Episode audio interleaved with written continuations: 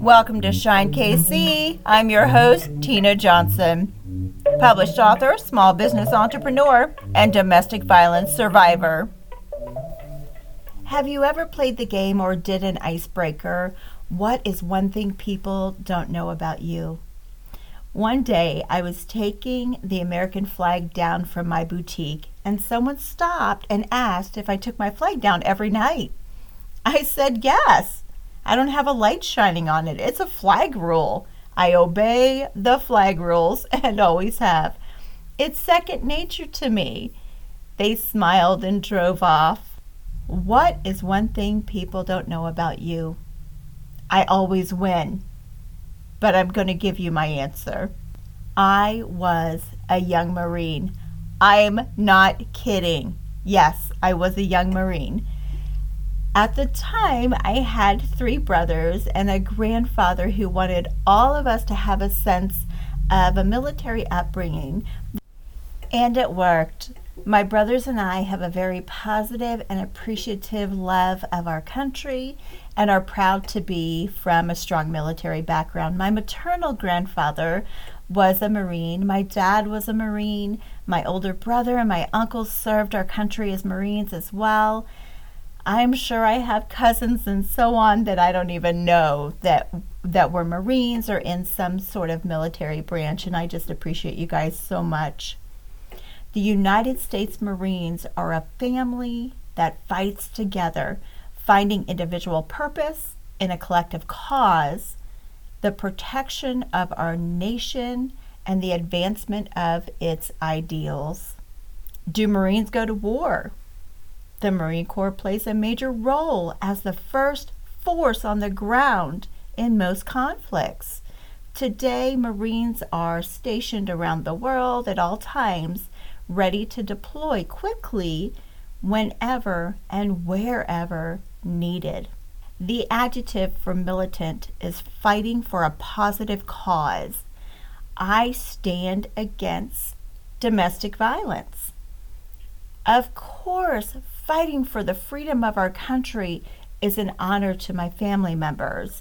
The term militant has a primary meaning of being a soldier performing military service, but it acquired a secondary meaning of service performing or laboring. Being a Christian soldier within the church is an honor. I love the church my family and I attend. It's made up of God fearing Jesus lovers, not a bunch of perfect people. Praise the Lord for that. I have a few points to make in today's podcast, but so much I couldn't fit into a 20 minute episode that I'll revisit spiritual abuse and the church subject again and again and again I had over 20 pages of information that I wanted to try to get in, but there is no way to get that all in. What militant doesn't say is forcing obedience and worrying about defending God and his reputation. A church I attended years ago takes responsibility for families and their reputation, calls all sin a reflection on the church, which the church, when I say the church, I'm referring to the people of the church, not the building, and I'm definitely not referring to God. They call all sin a reflection on the church, but uses Jesus' name.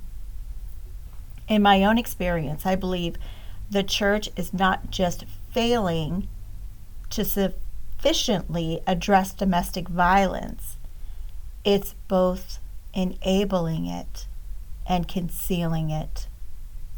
How did the church treat me as a woman in a male dominated situation? The church invoked fear to elevate its own power, I believe, and I'll explain that later. The loyalty to man superseded the loyalty to God, depending on who the perpetrator was. My family was shunned as if we were the plague. Still today, there are people who are on that holier than thou bus, I'm sure listening to this podcast, wondering if I might say something truthful, but might hurt their reputation or the reputation of the church. Abusive leadership cultures lead to many wounded by the church or many feeling empowered because their sin is smaller and less public than yours.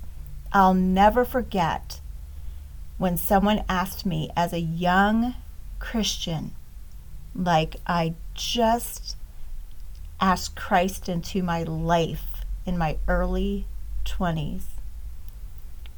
Aren't you worried that because you failed and had a child, hold on, let me back up again. Aren't you worried because you failed? I should just stop there. and had a child out of wedlock, that your daughter is destined for failure because of your example. My daughter was three at the time, but they just asked because they cared or because they grew up in a Christian home and would never had had sex before they were married. It's crazy how proud Christians can be of their humility and share your faults before you were even a Christian. They're very aware of their humility. Instead of being transparent about their own life, they hide it and only look like a hypocrite to themselves. There's a need for transparency. People who share their story are not gossips or slanderers. I never mention names. It's my story, it's my truth. We need to listen to people. The church believes one has to dominate. Wife submits instead of a partnership. This mindset causes an already narcissistic, in my case, man, to justify control over a female. This happened to me twice in 25 years. You're going to love this. Other women's husbands tried to silence me or remind me very firmly what they thought submission to my then abuser meant, and I should remain silent. Submission never means abuse. If you are being abused in any way, shape, or form, God does not call you to submit to that person. Get out of there. Submission in marriage means accountability and respect for your partner, which should be mutual. It's not a slave or a woman's call to lose her voice. The fundamental scale on which the Christian marriage is built is love. And love is anything but the desire to control. Submission to God's authority brings freedom. It sets order and direction. You know, after my late husband died, the church didn't know what to do with me. There was not a real place for a young widow at the time. I had children, so I wasn't in the singles group, but no husband, so I wasn't in the married group either. If I spoke to a man, I was to be confronted or talked to about how not appropriate it was, how I dressed. Oh my heavens, I wrote th- about this in my book, Goodbye to Shame.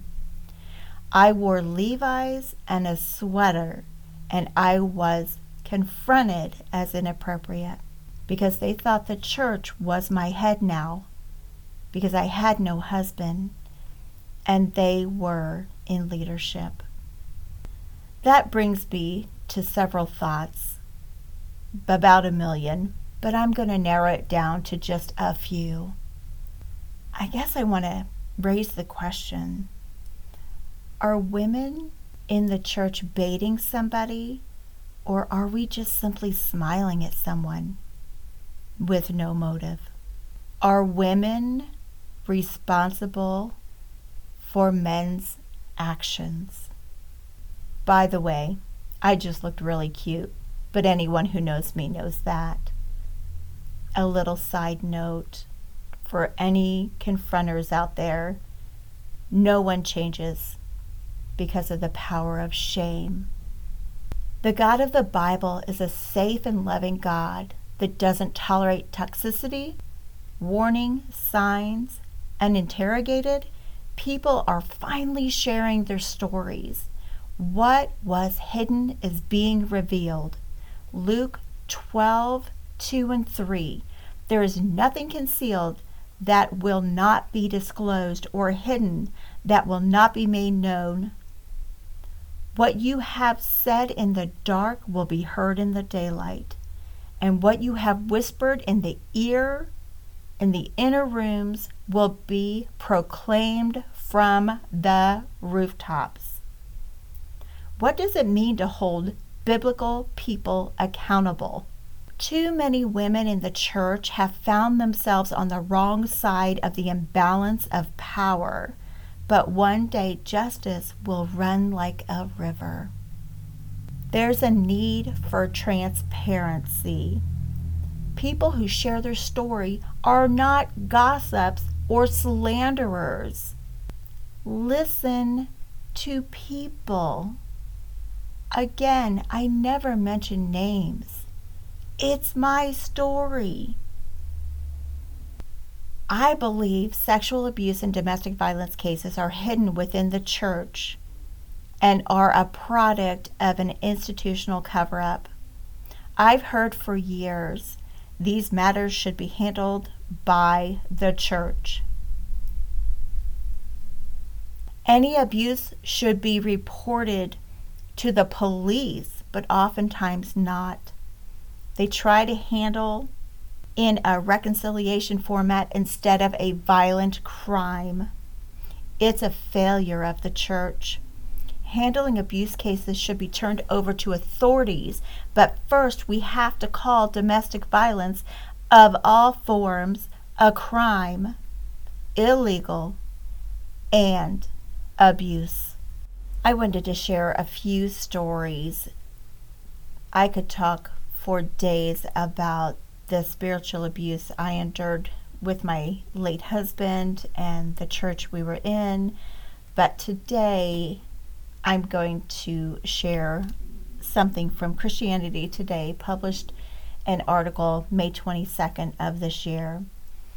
And then I'll post the article in its entirety on my Facebook page. But first, I'm going to share a few of the victims' stories.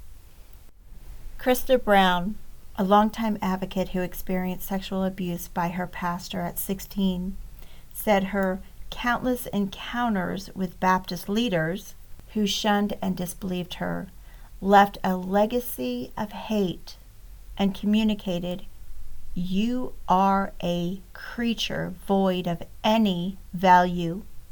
You don't matter. As a result, she said, instead of her faith providing solace, her faith has become neurologically networked with a nightmare she refers to as soul murder. Another victim, Debbie Vasquez, was repeatedly sexually assaulted by a Southern Baptist Convention pastor starting at age of 14. When one assault led to her pregnancy, she was forced to apologize in front of the church, but forbidden to mention the Father. The pastor went on to serve at another Southern Baptist church. And when Vasquez reached out to the executive committee, her entries were ignored for years until a Houston Chronicle investigation only three years ago this woman is in her mid 60s today. Survivors of church abuse want to see churches care for survivors, employ best practice for prevention and response, hold abusers accountable, and prevent them from abusing again. There are men and women who have suffered abuse in our churches, suffered further trauma by churches and leaders when they disclosed abuse, and want to see the SBC or Southern Baptist Convention seriously address the problem within the denomination surrounding abuse. I want to read to you what one of the Southern Baptist Convention attorneys was quoted as saying. Again, this is in the article. You can read it in its entirety. The whole thing should be seen for what it is. It's a satanic scheme to completely distract us from evangelism. It is not the gospel. It is not even part of the gospel. It is a misdirected play.